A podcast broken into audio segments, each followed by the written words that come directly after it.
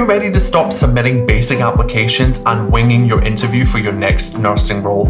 Whether you're a graduate nurse or a seasoned healthcare professional, we'd love to exclusively invite you to our secret Nurse Growth Hub, where you can get all of the support to apply, interview, and land your next nursing role completely free all of the resources that we've shared and created over the last three years that have helped 3,000 plus nurses internationally apply, interview, and land their next nursing role. So, what are you waiting for? Come and join us today. It's completely free.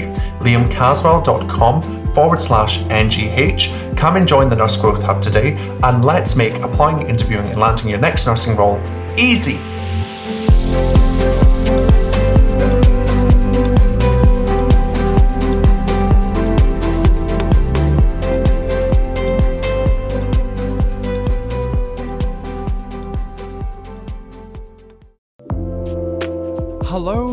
Are listening to the High Performance Nursing Podcast with me, Liam Caswell, where I help clinicians just like you take control of their careers and remove all the things stopping you from achieving your biggest goals. Let's dive in. Hello and welcome back to the High Performance Nursing. I'm so excited that you're here. Thank you for joining us and spending your precious time with us here on the podcast. Today we've got an awesome Aussie nurse.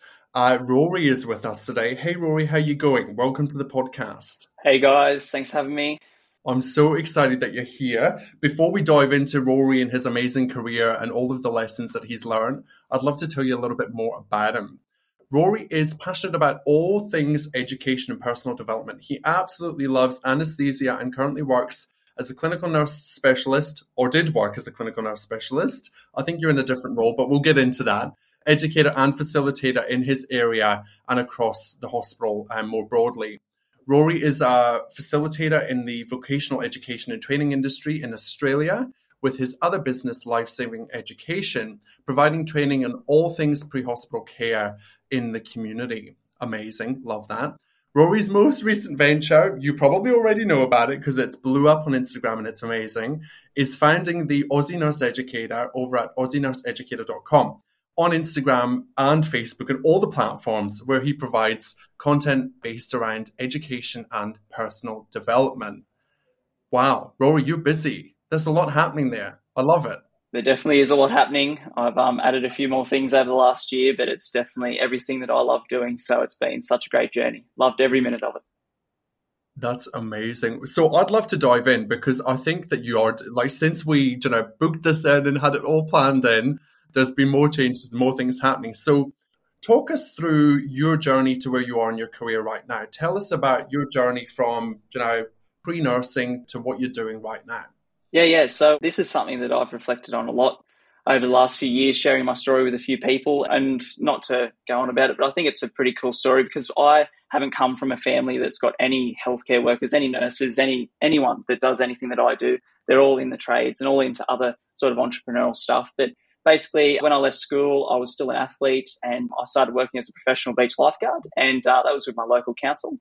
And uh, that was literally a week after leaving school. And a part of this, we did a lot of training in the aquatic rescue industry. I know, knew a lot of paramedics from Sydney and stuff. And they got me sort of on this new sort of trajectory. But um, when I was sort of, you know, going through school and stuff, I, um, you know, toyed around with the idea of becoming an electrician, plumber. I loved tech, you know, and I thought about doing medicine and nothing really just sort of sat. And when I was about seven years old, I asked my mum for a stethoscope because I wanted to be an anaesthetist. so within all of that, coming into high school, I sort of thought I'll be an electrician or an anaesthetist. And I did this job as a lifeguard, and the paramedics there said, "Oh, I don't know if you should be a you know a paramedic or an electrician or an anaesthetist. Maybe you should just reset with your you know your passions." And I thought, well, I do love science and health and stuff. And they said, "Well, why don't you do nursing? Because that'll teach you where you want to go." And I thought that was some pretty pretty cool advice. So there I was working at the beach as a lifeguard. The next year came around and I actually applied for nursing.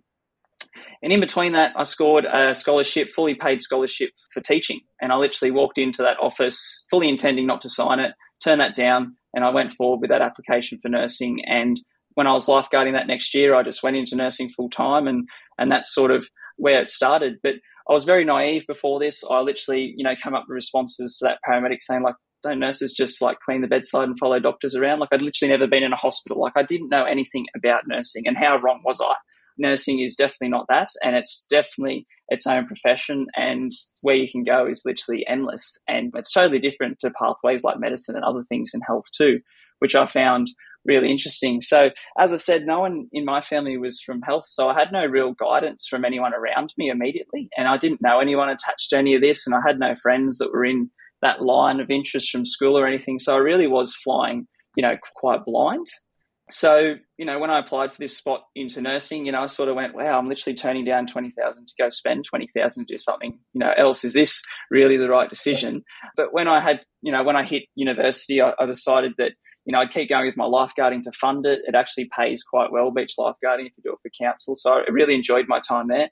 And I had to choose in nursing at university if I should, you know, continue my athletic career. And growing up, I had a bit of a lesson in like fortune, you know, home situation. And I chose to get a good education and set off, you know, into the professional industry. But when I say get a professional education, I was sort of clouded by the fact that you need to fill yourself up with papers and you need to go to university to get a good job and earn good money. And I really went to university as, you know, advice from other people, but within my interests. So I think that's a key thing. Follow your interests. So I found myself at university. I didn't really like first year that much at all. You know, talking about Florence Nightingale and all the basic stuff. So we didn't do anything really practical. It was really, really boring. I don't care much for English in terms of at school. I really struggle with it with my ADHD and other things, but that that'll probably come up a bit later. So as we started second year, I um I really started to to like it. We started with mental health, and I, I really actually just loved that. We had some great, you know, passionate mental health teachers that were you know PhD trained and all that sort of stuff, and they were really passionate about what they did too. And I really loved that sort of passion. And this is where I really became a bit self aware of my ADHD and what it was basically you know, playing havoc with my life and the other things there. And so I finished second year, had some really, really good placements, which I was really thankful for. And I progressed into third year. And because of my background in paramedicine, like with the whole beach lifeguard stuff and wanting to do that and whatever, third year was really good because it was all based around critical care. And I was starting to think, wow, what am I going to do? And what should I sort of aim for? But still had no real idea because I found, you know, the universities don't teach you that stuff. So I had the best experience I could ever ask for on a you know, my last placement. And it was something that's, you know, totally unexpected. And I guess it's a prime example of why you should stay open to all types of opportunities and absolutely just put everything in to everything you do. Because, longer story short, I started off third year in a really good ED placement. And in the last five weeks, I was like, oh, come on, I want to get an ICU or a theatres or something that going down that critical care pathway. And I ended up at a surgical ward, you know, in a very rural hospital.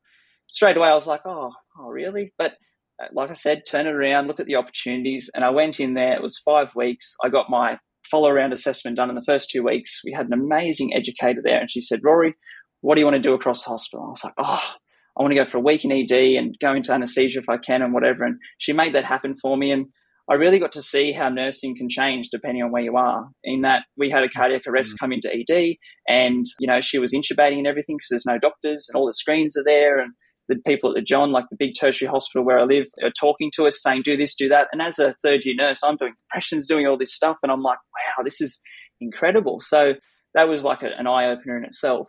So I went around to theatres, and this is where it really got interesting. And anaesthetist saw me, had a chat with me, and really loved the fact that I had this background outside of nursing.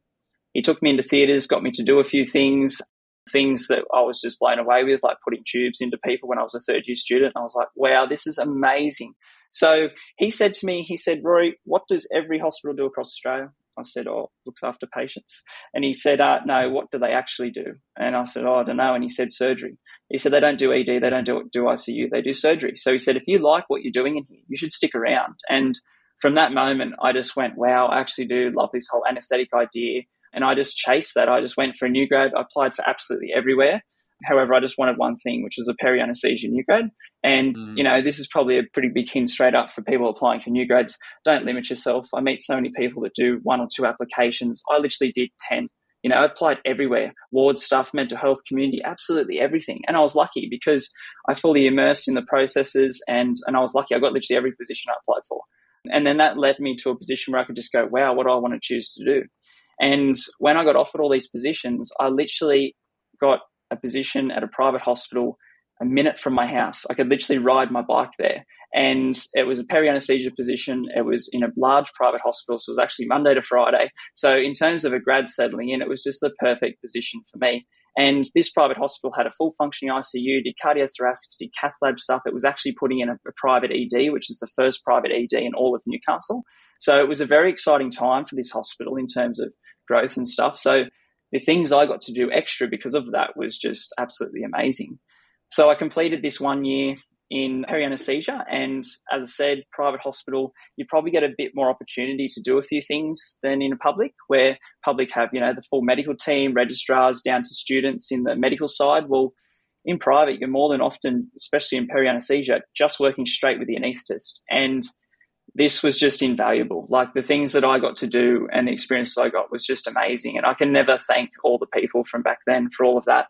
But from here, I, I stayed there for another year because they offered me a job and I, I went into cardiothoracic anesthesia and I did a fair bit of cardiac for a year, did some of the, the trauma based stuff attached to that. And I just loved all of that. And then I decided to move on. I did some stuff back in surgical ward stuff, did some stuff around the ED, toyed with the idea of do I want to do any ICU stuff.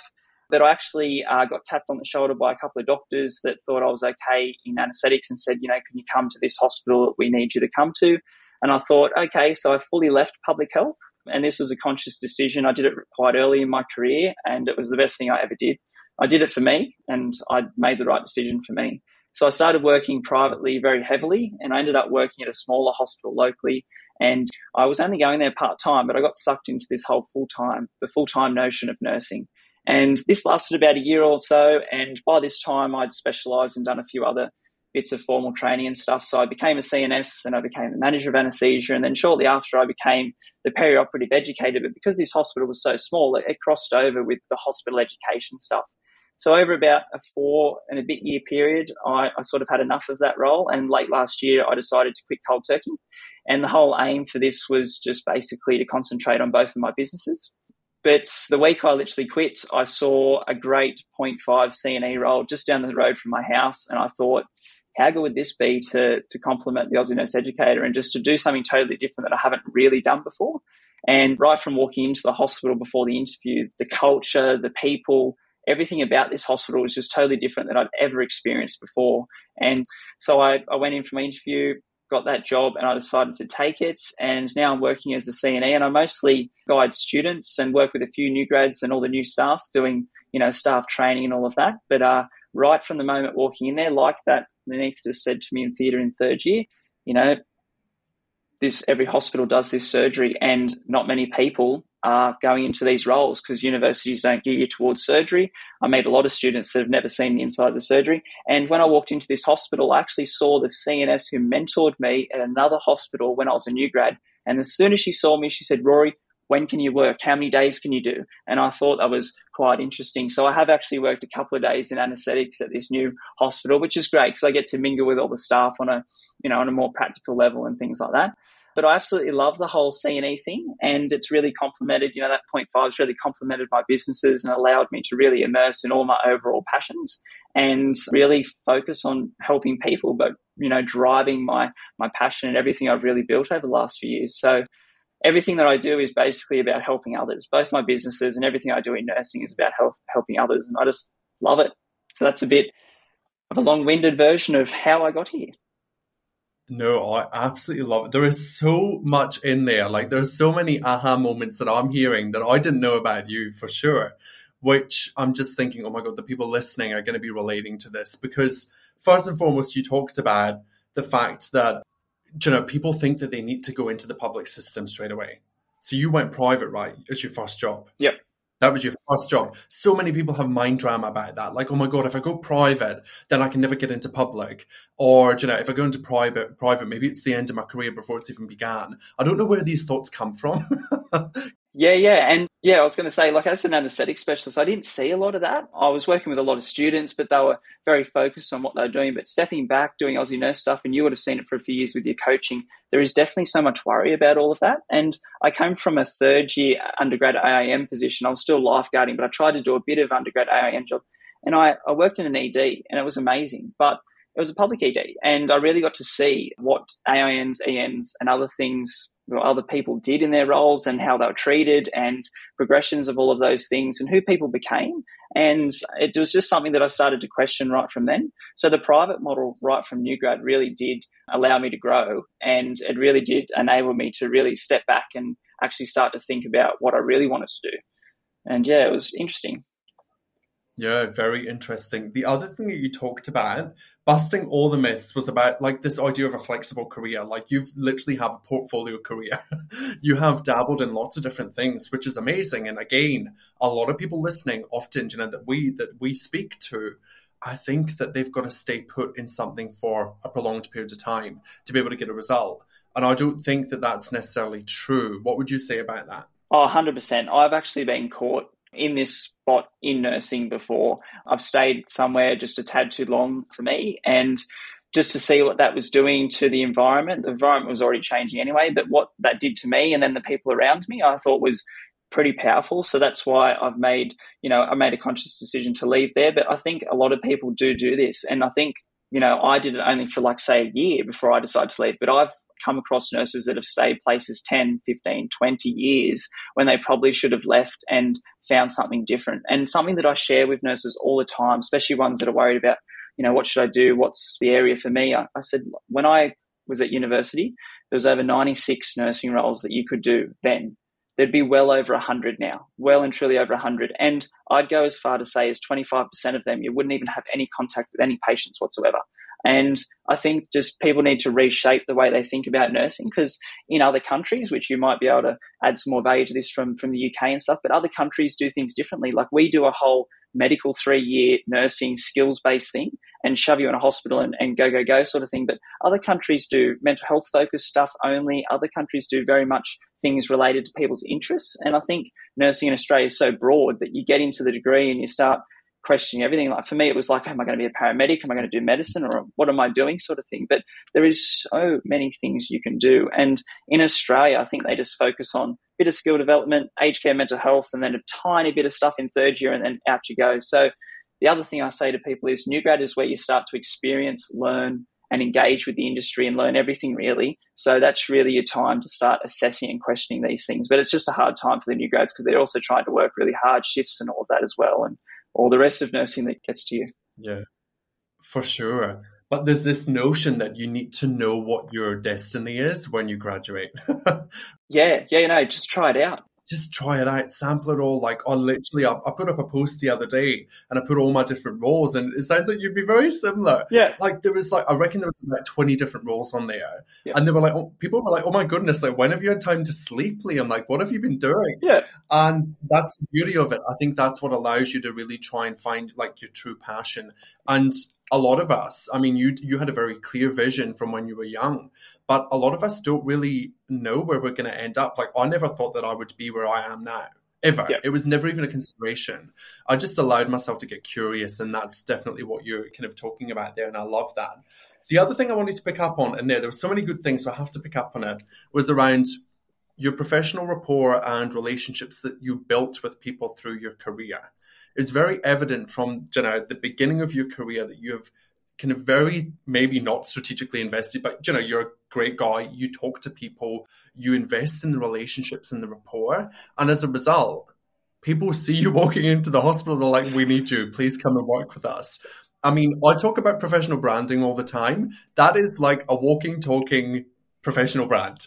yeah, definitely. It's so important to have have a personal brand. And to tell you the truth, before starting the Aussie Nurse Educator, I didn't have a personal brand. I, I really just had a, a nicer looking CV and stuff, and I did a lot of things in person, but I really sort of you know shied away from the power of social media and having a personal brand and I think that is probably the worst thing you can do in 2020 and beyond because I think in the future everything's going to be around personal brands and how amazing each individual is and, and how many skills they've got in terms of what they can provide value to others. And yeah, I think it's really important for people to focus on because the power of networking and creating your identity around your interests and then giving value to others, I think is what everyone can do in their own way. And it's amazing if we do. Yeah, and you've been able to create that in your role currently. So you're now the CNE, you're doing that point five. You've also got lots of other things happening in terms of your CNE role, yep. it's beautifully aligned to your skill set and what you've been able to build over your career. Yeah. What tips or tricks or what, what things have you picked up on in that role that you know have been really awesome kind of realizations for you in terms of being an educator?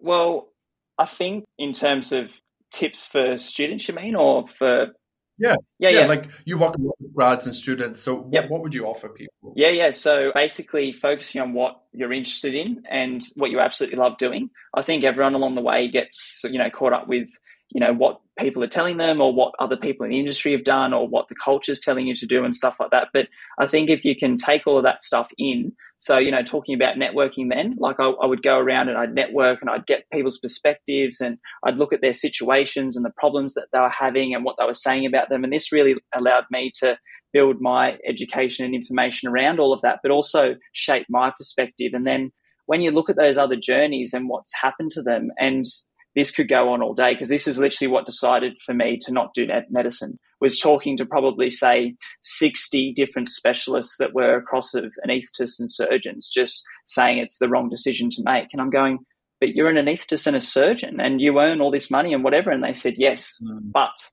i started my first business at university and they knew that. And they said what can you do that we can't? And i'm still naively going ah. And they're like we have to go to work every day to earn our money. They're service based. And I really resonated with that and was like, yeah, right. And they're like, so I can earn this much a year and that is it, you know?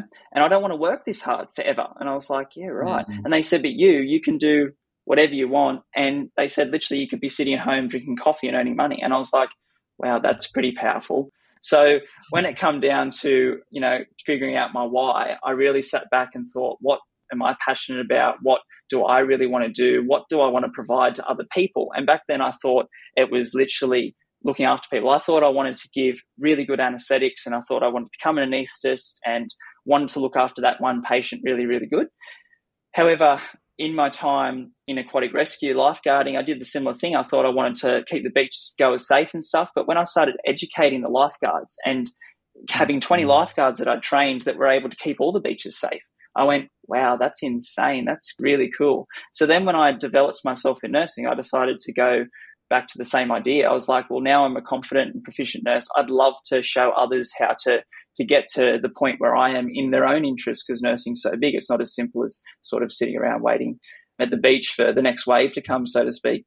So chasing the traditional path was something I was not I wasn't about that. Early on, I wanted to do something different. I've always done stuff a bit differently. I was an athlete as a teenager and into my early 20s, and I did do stuff differently there. So I guess focusing on, you know, what you're actually interested in and what you love doing is important. And then chasing that dream and keeping that fire alive. I think everything that I've done fuels each other and the fire's lit every day. Like I don't, I like right now, like, you know, I've been going for whatever it is, eight hours or whatever. I don't even think about the time because I just love my life. And then I get to like seven, eight o'clock at night and go, cool, I might sit down now and relax with my wife and my dog and, and really think about how today was really cool. So, um, you know, it is your career and it's your life as well. So you've got to make and create exactly what you want out of it because then you'll be able to do it forever. And I've seen that on the opposite side of that too, where people don't do that and they're not so effective in their work role and they're not so happy and sustainable, you know, as early as maybe 30, 35. And I think that's such a shame. So the other thing within that too is I try to teach people, and I know you go on about this as well, and I think it's incredibly powerful because we've all been caught there, is focus on skills rather than formal education. So, you know, mm. pieces of paper, yes, they're important for certain things, but it depends what you actually are doing. And I think the final piece in this bit is I was ambitious, I was passionate, enthusiastic about my interest. And then I grabbed my journey and fully immersed in that. And then when I was able to get to a point where I was really happy with where I got to, I was then able to give value back to others. And I thought, this is what's going to get me places. And because I loved what I was doing, it actually got me places. And people noticed that. And then others, you know, they drive off that enthusiasm and, and the passion as well. And I found that really, really cool to be able to inspire and empower others to do things that you know they really wanted to do. Yeah. Yeah, that's amazing. Like we forget that we are in full control of our lives. You know, you are the CEO of your life. You're the CEO of your career. I love the whole life nurse, I think it is in the US. And she always talks about this, like your license is your passport. Like that is your like license, your AHPRA registration is what you do with that is what you do with it. You know, you can create whatever it is that you want in your career. Yeah. And so many people buy into the notion of playing small and they maybe look at you know somebody like you rory or myself or other people in the industry that are really pushing themselves and they go but like they can do it i can't do it yep. which i think is really interesting because they're i'm telling you all listening right now there's nothing unique about us uh, there's nothing unique about the people that go out and create what they want in their lives they just get to work and they do it yep. and i think what you're saying or what i'm hearing is that even if you don't have clarity at the start, you can just literally walk through the roles and find your path, create the path, explore it. And then if you don't like something, if you go to, you know, anesthesia and you don't like it, move on and pivot. That's it. Skills and offer them elsewhere. We are in service to our patients, but also to each other and to yourself. Yes, 100%. 100%. I think you would have seen in coaching too, where you find someone who might be geared to be a great nurse, but they're totally just flat with what they're doing and where they're at. And they might reach out to you. And I literally only had one of these this morning where they literally are just a bit stuck with a few things. And all of a sudden you open their eyes to a couple of little things. And because they've, you know, well, for whatever reason, they just couldn't make that one little leap from here to here for whatever the reason may be. And you're able to sort of bridge that gap for them and just to see them get over to that side and then have this massive spark, this massive campfire goes off, and all of a sudden they're they're driving towards this, you know, path of their own journey to wherever they want to end up. And you know, you would have seen it yourself. Like some people end up in some amazing places, all because they refocus and they realize this is what I want, and I'm going to go and get that. Mm. Coaching is just so powerful. Like I love that you're doing this. Like you've obviously been doing it for years. Like you work like in as an athlete. Like you'll have ex- been exposed to amazing coaching. Coaching, I think, is a missing piece in healthcare. I think it is the piece that's missing in terms of the lack of support within the industry. That's why we have all of these limiting beliefs. That's why we have all of these people that are like, I can't do that. It's not available to me. Literally, when someone exposes your mind, your thoughts to you in a kind and gentle, compassionate way and allows you to see see the truth for what it is, like you say, it's an aha moment. It is literally just so enlightening for them. And they go off and they make it happen. And it literally was just the thought that was stopping them from doing that. Yeah, 100%. Yeah, coaching is so, so powerful. As you said, something that I experienced as an athlete, but something that I really resonated with yourself and a lot of other people and with my journey with my ADHD and stuff is and reflecting back when I was an athlete, there was absolutely no psychology other than your coach. And when you got to really high teams and you got to national level and in certain sports, you started getting offered this psychology help. And it really was interesting because obviously athletes that got help in psychology went a lot further than other athletes. And I always thought I knew how to get the best out of myself, but realistically, I was only performing physically well. And when you're only performing in one aspect of your life or one part of something well, it's not the full you. And I think with coaching, everyone can become a whole great person or a great idea thing or whatever you're trying to do. And yeah, the power of coaching can literally just get you there or get you onto that trajectory and build that motivation. As I said, just fuel that fire up to get you going. So it's amazing. I have a lot of space for coaching in my what I do with the Aussie Nurse for other people, but also for myself. I've done a lot of personal coaching. I've invested a lot of money, which we've chatted about a bit before, and I think I've got a, another bit coming up a bit later about that as well. yeah, awesome. I love that. Yeah, coaching is so powerful. Let's talk about Aussie Nurse Educator because I absolutely love everything that you do in that space. And tell us, you know, how you came about with that idea and what your kind of vision and mission is with Aussie Nurse Educator. Yeah, yeah. So, well, basically, in terms of how it all started, we you know, I was sort of in my role as a CNS and a CNE working sort of perioperatively. And, you know, COVID hit Australia. And when COVID hit, you know, the whole world paused for those couple of months first off. And I was running my training business and working full time, but chunking my days full time over a shorter amount of the week so I could do my business stuff. And you know, we had to stop training in my business for about three and a bit months. And what I noticed was there's a lot of um, a lot of people around me that just sort of took that three four months to just have a break. And I thought, well, I don't want to do that. Like, I've got all these things I want to mm-hmm. do, and how long is this going to last? And you know, what's yeah. So I just sort of sat back and I really took it as a period to you know reset and really focus on what I wanted to do. So with the business half shut down, I got a tiny bit bored with a few of the extra hours that I had. So I did some coaching, did some extra study with a few things that were outside of nursing. And then I come up with this idea of the Aussie Nurse Educator. And I can't tell you where it actually came from, but I remember just literally mentioning it to my wife one day. And when I mentioned it to her, she was just like, that sounds pretty cool, actually. And I was like, yeah, right. At least I got my first fan on side. just got to convince the rest now. So yeah, that's sort of how it come about in idea. And then later in 2020, you know, the world got to different transitions as that year went on and and I was still nursing. And that was the time where I was probably going to leave where I was, but I, I stayed around for a little while. And towards the end of 2020, I went off and my wife and I, Amy, we went to the Blue Mountains. We eloped and we got married in a remote tree house, little secluded thing with our team, anteloping, and it was just amazing. And part of after that, it was 2021, we were on our honeymoon, and when we would get exhausted and we were relaxing in the afternoon, we'd start talking about the Aussie Nurse Educator. And it was sort of late January, early February on the, you know, 2021, and I just went, radio, we're going to do it. I've just got to start. And that is one of my key tips too is whatever you've been thinking about, even if it's only for a month, if you're really into it, you should probably just start it because you'll never start it if you don't, mm. or if you plan it too much. If you plan too, too much, you literally, your brain will start to think that it's done and you just won't get around to it. So I literally just started the Instagram page and just put one post up. And then it just led to me going, okay, I'll, I'll plan a few more posts and then go to the next post. And then I did that only for about three months, and that's where I sort of started the rest of the journey. Where I was like, oh, now I don't, I don't want to limit this to Instagram. I'd love a website, I'd love a newsletter, I'd love a blog, i.e., giving more value. And that's just where the journey started. It was just, yeah, it was amazing. Mm. And it's so good. Like, I love your brand. Like, I love your professional brand. It looks so clean. And you obviously clearly put a lot of love, know, work into that stuff. Talk us through, like, what people can expect from the Aussie Nurse Educator. I know you also have another business. You're very busy. Yeah. and Life Saving Education, I think it's called. Yep. Do correct me if I'm wrong, but tell us about your vision for both of those and how people can kind of interact with them.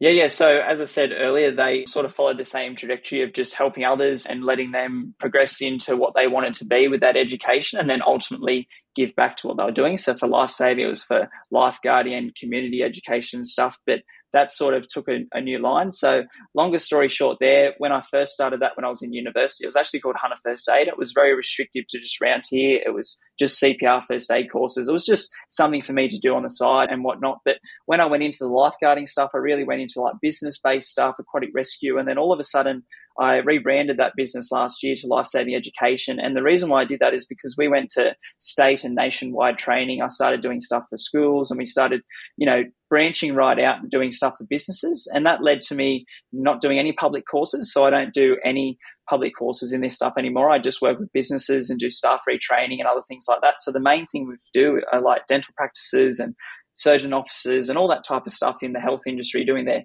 annual certs and stuff like that. But that that is the business how that is. And yes, I'm passionate about all of that. Yes, it's moved forward and everything like that, but that is a business and how it runs. And mm. I have other people involved with that. And that's probably not my true old passion anymore, even though it runs and I still have fun in it. Mm. I've developed the Aussie Nurse Educator, and that's really, you know, my passion and, and what I love doing because I am a nurse now and I love giving back to that industry and, and enabling, as we said before, the nurses within you know, nursing become the best version of themselves and to develop into the professional that they want to be. And then they can definitely give all that, you know, great care to all the patients or uh, serve nursing how they want as well. And it's just enabled me to get to a different level of serving nursing as well. So I've sort of followed the same path between the two businesses as well.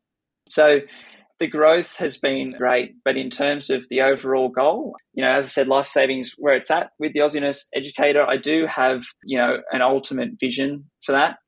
You know, I've always seen myself as sort of a supportive guide rather than a guru, even though I'm, say, an anesthetic specialist. I don't know everything. I just like what I do and I'm just very passionate about it and I'm very resourceful. So I can probably help you out, but I don't know everything and I don't pretend to. And right from when I was an athlete to being involved in aquatic rescue through to university as well as these businesses. I just loved educating, guiding, encouraging, supporting people, mm-hmm. you know, to be involved, build knowledge and develop the skills to be the best version of themselves, enjoy their life and do exactly what they wanted to do. And I found that if people actually did that, they didn't worry, as I said before, about time and about the effort and about anything because that fire was burning and it just pushed them along.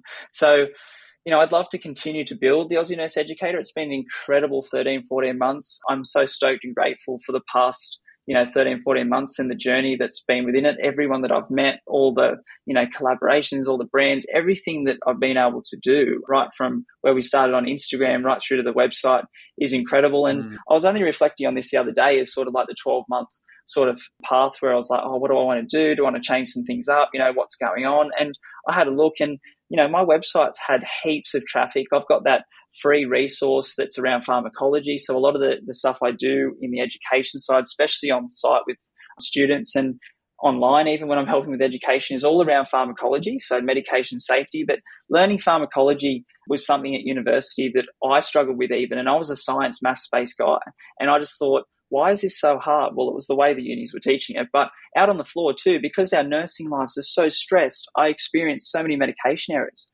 And I just couldn't understand this because eligible order, the five, six, seven, eight rights, depending on when you trained. And I was like, if everyone just did that, well, it can't be a medication error, but we're all human and systems are different. Like public health have got, you know, electronic and that saves a lot of medication errors, but they still happen. And then, you know, you've got private and they've got all these other systems.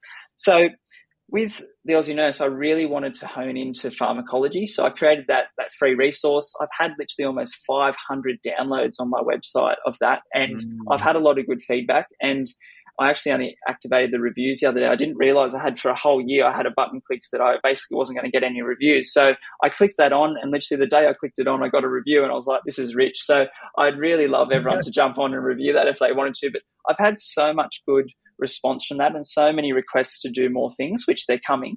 And even some people have wanted to turn that into a, preference card and stuff like that because they've found it so helpful to identify those generic drug, drug names, which I just think is amazing. And further on to the website, not only does it have traffic, not only does that download created a lot of interest around the pharmacology education I do and stuff, but the blog has regular traffic and my newsletter has almost 600 subscribers to it. And I'm just having an absolute ball with that at the moment. But as the journey's going on, I have some, you know, big plans for the rest of 2022 and also into 2023, but I'm sort of not quite ready to share all of them. But I guess the ultimate vision would be to continue to grow it, to be the ultimate personal brand for me, but where I'm continuing to empower and inspire nurses to continue to develop, learn, and grow, and using the education and personal development to actually do this and to get the most out of them to ultimately lead a sustainable and happy life. Because I've met so many nurses that aren't happy and they're definitely not sustainable. And you can be if you actually just hone in on your interests and, and follow that path. And if I can help people do this and provide the value to them for that, and then that can provide further value to others, that's sort of what I'm all about. So, you know, yes, the money and stuff from business and stuff is great, but the way that I like to explain it, because a lot of people will mention things about, you know, money when people own businesses and stuff like that, especially when you sell affiliate products and all that stuff, because everyone knows that I love my safe styles and all that sort of stuff. But money's just icing on the cake, right? Like it's just what comes extra, you know, it's the little zing on the top. But realistically, what's actually the work, the quality, and the effort is the actual cake you know and i think that's the important part. If you concentrate on making a great cake you'll be able to put nice icing on it and you'll just absolutely love it. There's only one problem with that. Yeah. i don't like cake. I'm sort of a cookie type guy but um that's the analogy i use. So yeah. I love that so much. I love that we're so aligned in terms of what we our vision, like I brought our vision, and we've connected on this before, you know, and there's so many people in our space. The online community in the nurse kind of online creator community is just amazing. And I just always think to myself, imagine if this was what, what your workplace was like. you walked yes. in every day and everybody was like pumping you up and like liking the way you looked and like all of the things, you know, like giving each other a like and a wee comment. I just think it would be such a different industry. It'd be so fascinating. But I love where you're at and I love what you have coming in terms of your both your businesses. I'm very excited to watch that grow and develop moving forward. All of the links to Rory's blog and newsletter, and all of the downloads will be in the show notes in the bio, so you don't want to miss them for sure. I wanted to talk about, you mentioned this at the start, I wanted to talk about being a clinician, a human, and you know your ADHD process and going through that and kind of identifying that you, if you're happy to share, that you had ADHD and kind of what that means for you as a clinician and how it kind of showed up. Yeah, yeah, no, definitely. I um, I've got a lot of plans actually to share a bit more of this because even from the first moment I shared on the Aussie Nurse Educator, I had a few people reach out and be like, "Oh my god," you know, and share their story. And I've even actually got a student at the hospital at the moment who who reached out and said, I've got ADHD and they've shared their own experiences and I've actually helped people in a you know sort of sub coaching capacity with all stuff ADHD for quite a few months now and I've reflected on the fact that everyone could help so many more people if we were just a bit more open and we're willing to share our stories. So I'm definitely willing to share this because I think this is one of the most interesting things ever, especially from a healthcare perspective because mm. I obviously struggled with this my whole life, didn't know anything what was going on. I was an athlete. And when I say an athlete, people think, oh, yeah, he could have played footy, you could have been a swimmer or whatever, swim a couple times a week, whatever. But I was an athlete. I was an Ironman, an endurance swimmer. I swam 16, 17 times a week. I was swimming over 50 Ks a week. I was running over 30 Ks. I was paddling in the ocean you know, I was doing real athlete type stuff. So this basically was the deepest form of self care, and it kept my ADHD at bay for years. And I never had you know breaks. I was a kid, you know. So when I got to this point in university where I had to sit back, reset, and really had to think about, you know, do I want to be an athlete? And I chose not to. I literally went from doing that 16, 17 sessions to nothing.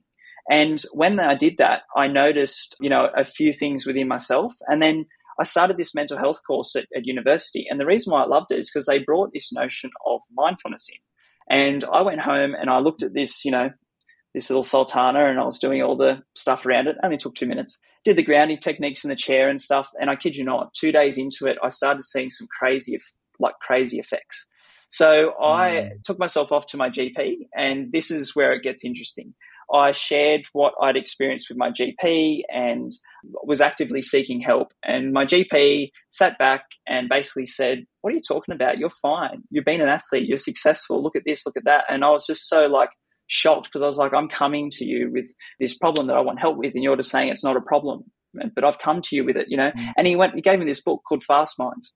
And I laughed because have you ever met someone with ADHD that's read a book? I got through school by doing no reading, doing none of that. I was really good at maths, really good at science. And yes, I got really good grades, but that doesn't happen to everyone with ADHD. And this was held against me. So I got given this book called Fast Minds. I literally went home and downloaded the summary on Google because there's no way I was going to read this book.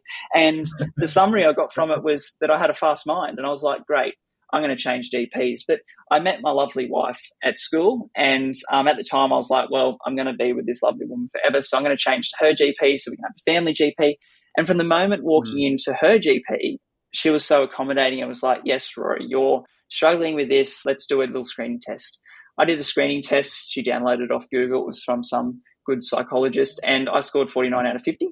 And she goes, Oh, we better write you some referrals. And I was like, Yeah, cool. So, what I found really interesting from this point was she was a fantastic GP, but there was a total neglection for psychology. Mm total neglection. And I even had to say, like, should I maybe go to a psychologist too? I'd never been to one before, but I'd be open to the fact because my wife had been to one and because, you know, mm. the whole sports part of my life and stuff like that. And she said, yep, yeah, you could give that a go, definitely. So I actively chased that pathway. That was a different sort of story. But with psychiatry, I couldn't get in. I spent a year and a half trying to get in because of like COVIDs and all these types of things that was happening and basically just couldn't get in. And I was restricted to the lounge one afternoon. I was able to sit down for a few hours and I just started writing personal emails to any psychiatrist I could find their email for, to their receptions, to them themselves. And I found a really cool local psychiatrist and I literally emailed like 30 psychiatrists. And I said to this guy a few things. So I started experiencing a few amplified issues in my relationship with my wife. I started to experience a couple of little things at work. And I ran into a friend that I was an Ironman with when I was literally a kid. And his mum's a psychologist. She worked in the same building that I was working in at the other hospital. And I shared this story with her because I was clearly talking really fast one day and I was really distressed. And she said, Rory, tell me a bit more about stuff. And she told me what to say. So I addressed this letter to the psychiatrist and I said, I'm experiencing problems not only within myself, but within my relationships at work and also relationships at home. And from that moment, I got this psychiatrist emailed me personally and said, Rory, contact this number, tell my secretary that I want you to see me. And I thought, wow, this is good. So I contacted them, made an appointment, but then I was shocked. I was going to wait six, eight months for an appointment. And that was literally going to be this month, pretty much, for an appointment. And I was like, oh my God, that's crazy. And she put me on a cancellation list. And everyone knows how negative nursing is around phones, but I ended up carrying my phone on shift with me, which I did for a lot of other things, for searching education and other types of things, very appropriately around my patients, obviously. And cool. basically, they called me two days later and she said, Rory, it is your lucky day. You've answered the phone. And I went down from an appointment only a couple of days later. I spoke for about seven minutes. The psychiatrist said, You've got really bad ADHD and we need to progress this. And that's where it all started. So he really um, listens to me and he has just been amazing because he trained in the UK. And, you know, things that are done in the UK around ADHD are so different to Australia.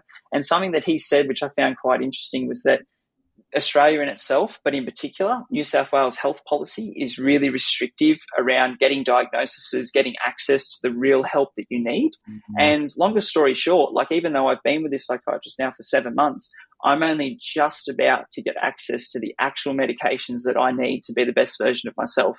And he only went outside of what he was doing to put me on another medication in the meantime because he was trained in the UK and he knows what they do there and he knows what works over there. And I found all of this very interesting from a nursing perspective because the easiest way I explain it is if someone has an infection, they get diagnosed with this bacterial infection today.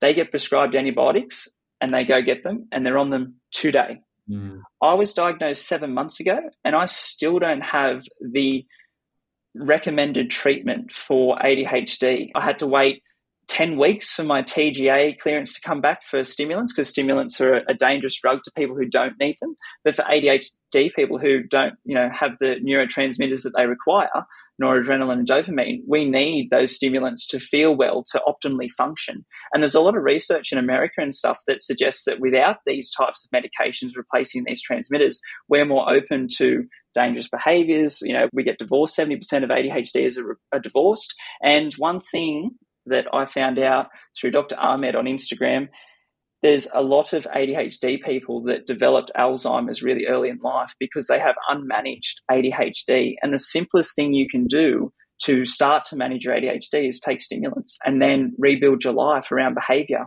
So I found so many things within that story to be so interesting by the way how all of that was managed. But then on the other side of it, you and I touched on this the other day. My family is sort of like a, oh, you know, mental health, is that real? Sort of thing. And I only shared with my mother ago, like a week ago, about my ADHD, and the response wasn't too positive. It was literally like, "Who told you that?" rather than talking to me about it. Mm-hmm. So I find mm-hmm. that you know, overall, I learned this in nursing.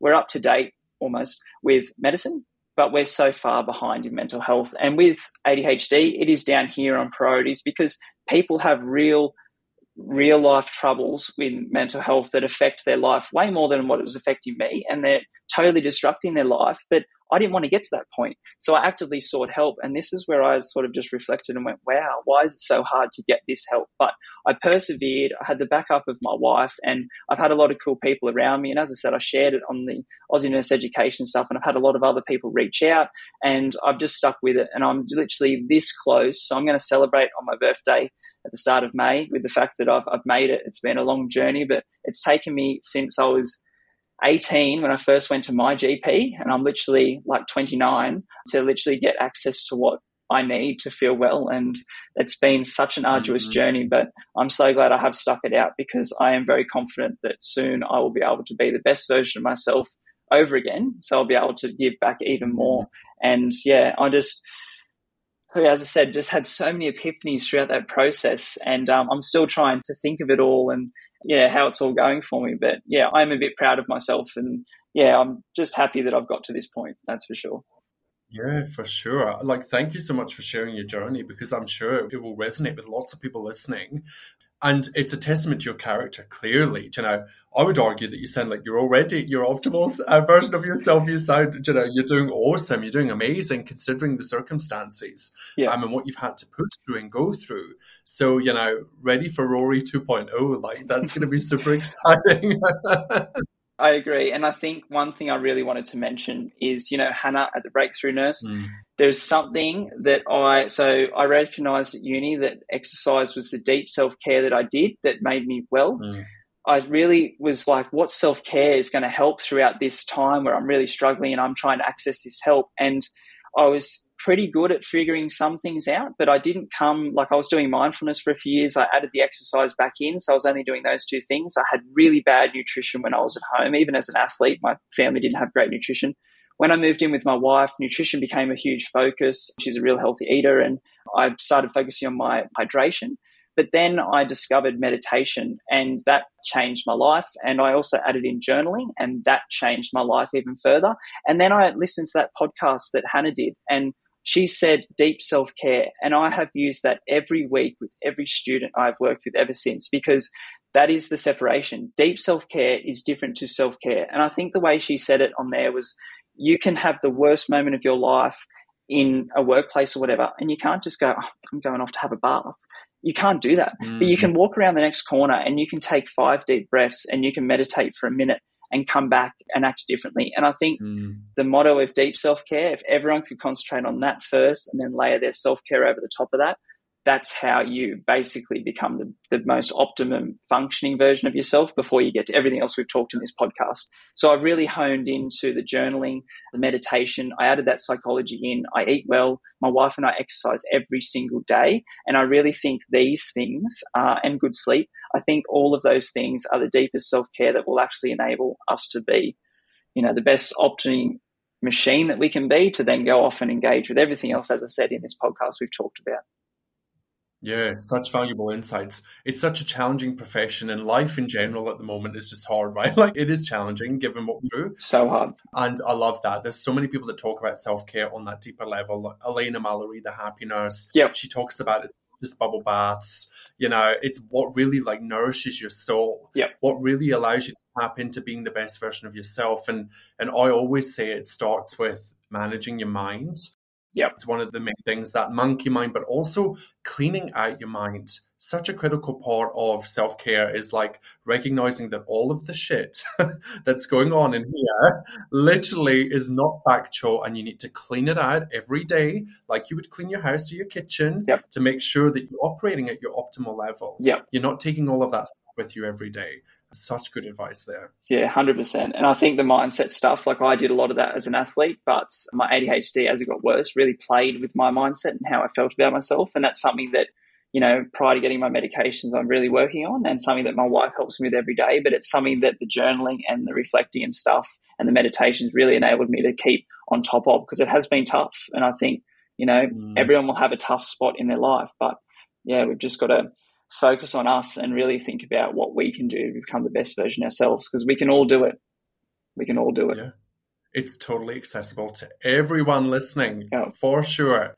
Rory, we could talk forever, literally. I know. We have to wrap it up there, but you will definitely be coming back on the podcast, hopefully. So excited. Invitation, I would love you to come back. But where can people find you?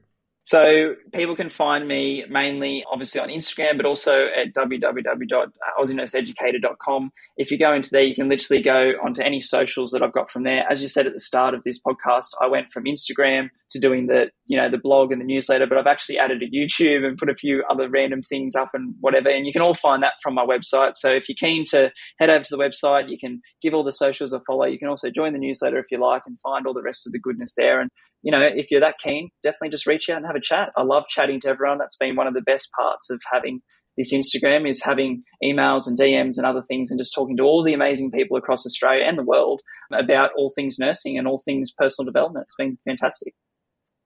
Yes, it's compulsory that you go and follow Rory if you're listening. Please go and follow him and uh, give him some love and check out his resources are amazing. And I'm definitely learning lots of clinical things that I've pushed to the back of my mind, relearning them time I see Rory's posts. But uh, Rory, thank you so much for what you do. I'm excited to see what's coming for you, mate. And good luck with the ADHD process. And we'll have you back on High Performance Nursing soon. Thanks heaps, Len. It's been a ball and all the best to everyone here. And I'll catch you guys again soon. Awesome. Thank you. All right. See you in the next episode, guys. If you've enjoyed listening to this podcast episode, please take a wee minute to leave a review. It would mean the absolute world to me. If you are ready to start taking action in your career and you need some support, why wait? Come and join my private Facebook community. The link is in the show notes below. Within the community, we take what we discuss in this podcast and we put it into action. Currently, I am looking for nurses who are ready to stop playing small and invest in themselves to create the life and the career they want to live. If that sounds like you, then please get in touch. Until next time, thanks for listening, stay safe, and stay forever curious, my nursing friends.